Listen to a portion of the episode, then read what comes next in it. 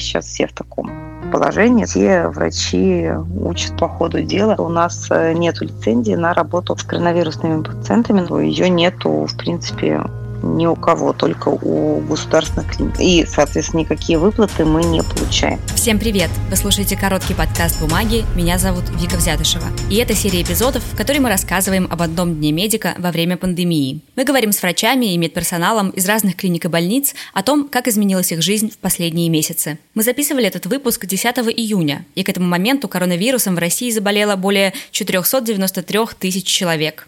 К борьбе с коронавирусом привлекают не только инфекционистов или терапевтов, но и студентов-медиков или врачей других специальностей. Героиня сегодняшнего выпуска попросила не называть ее имя, поэтому, как и в некоторых предыдущих эпизодах, для удобства мы дадим ей вымышленное – Мария. Мария – врач-акушер-гинеколог из Петербурга, но уже около месяца она ездит на вызовы к больным в качестве терапевта. Она работает в частной клинике и ведет гинекологические приемы. Но весной, когда эпидемия стала нарастать, поток пациентов существенно снизился. Поэтому часть врачей перевели в отделение скорой помощи. Так оно называется в клинике, хотя, по сути, говорит Мария, терапевты скорее ездят на обычные вызовы на дом. Я, когда там сообщили эту информацию, это как раз было до майских праздников, пришлось воспользоваться выходными, почитать учебники за шестой курс, посмотреть какие-то лекции.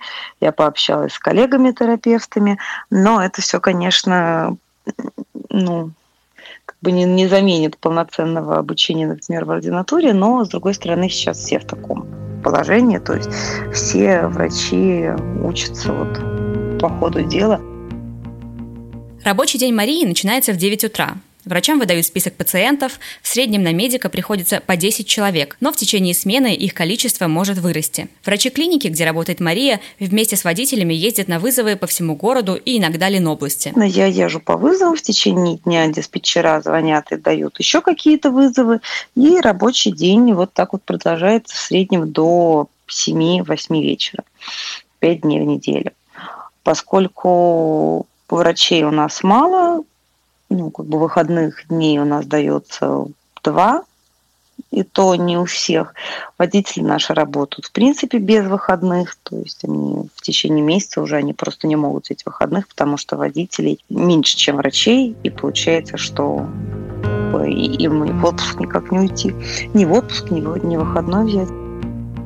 Мария ездит на разные вызовы, но, по ее словам, чаще всего сейчас врачей вызывают симптомами ОРВИ. Такие случаи медики расценивают как подозрение на коронавирусную инфекцию, хотя в клинике нашей героини ковид не лечат.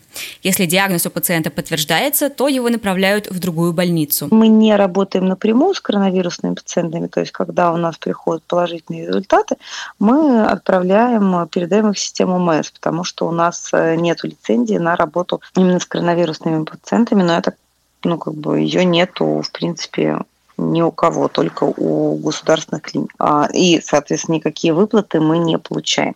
Но поскольку мы изначально да, не знаем, пациент заразен или нет. Мы берем у них мазки, зачастую они оказываются положительными.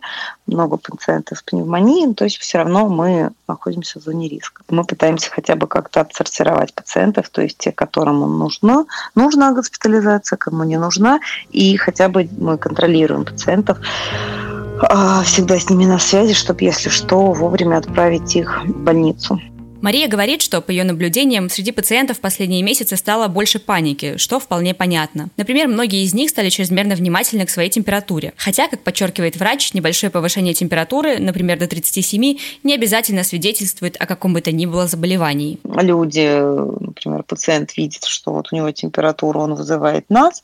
Далее, либо он прямым текстом говорит, что, вы знаете, меня просто не пускают на работу, я себя прекрасно чувствую, но вот почему-то поднялась температура. Либо же люди сами себя накручивают. Они видят, что у них поднялась температура, им показалось, что они стали меньше чувствовать запахи, они отмечают, что они начинают задыхаться, хотя, да, мы все очень сейчас мало двигаемся, мы ходим в масках, и ощущение нехватки воздуха, я думаю, как бы есть у всех. И пациент себя накручивает, накручивает, накручивает, и по итогу, когда он нас вызывает, он уже перечитал весь интернет, он нашел у себя всю симптоматику коронавирусной инфекции, хотя не стоит забывать, что, в общем-то, эта симптоматика схожа с э, симптоматикой ОРВИ. И поэтому здесь приходится успокаивать пациентов. И многие есть пациенты, которые меряют температуру каждые 30 минут, каждый час. Они ведут огромные дневники со своей температурой. И они прямо живут этой температурой. То есть неважно, они не кашляют, не чихают, у них все хорошо. Они каким-то образом сделали себе уже два или три КТ, хотя на КТ сейчас не записаться человек исследовал себя вдоль и поперек, пытаясь выявить у себя начальные признаки пневмонии или коронавирусной инфекции, но у него он здоров, вот просто температура. Некоторые коллеги Марии тоже заразились коронавирусом. Хотя, по словам нашей героини, в основном это были не те врачи, которые ездят на вызовы, а те, кто как раз с больными контактирует в меньшей степени. У нас есть специальная защита, то есть вот это огромная, конечно, благодарность нашему начальству, что нас обеспечили костюмами, масками, перчатками, одноразовыми халатами. То есть э, это все это все есть. Конечно, вот э, одноразовые костюмы, они у нас не одноразовые, мы их э, каждый, после каждого рабочего дня мы их вешаем в комнате с ультрафиолетовой лампой. Ну, не знаю, на самом деле, насколько это ну, насколько это помогает, но, по крайней мере, психологически мы чувствуем себя защищенными. Так что, возможно, тот факт, что мы ну, довольно-таки хорошо защищены, он нас спасает. На этом все. Спасибо, что были с нами.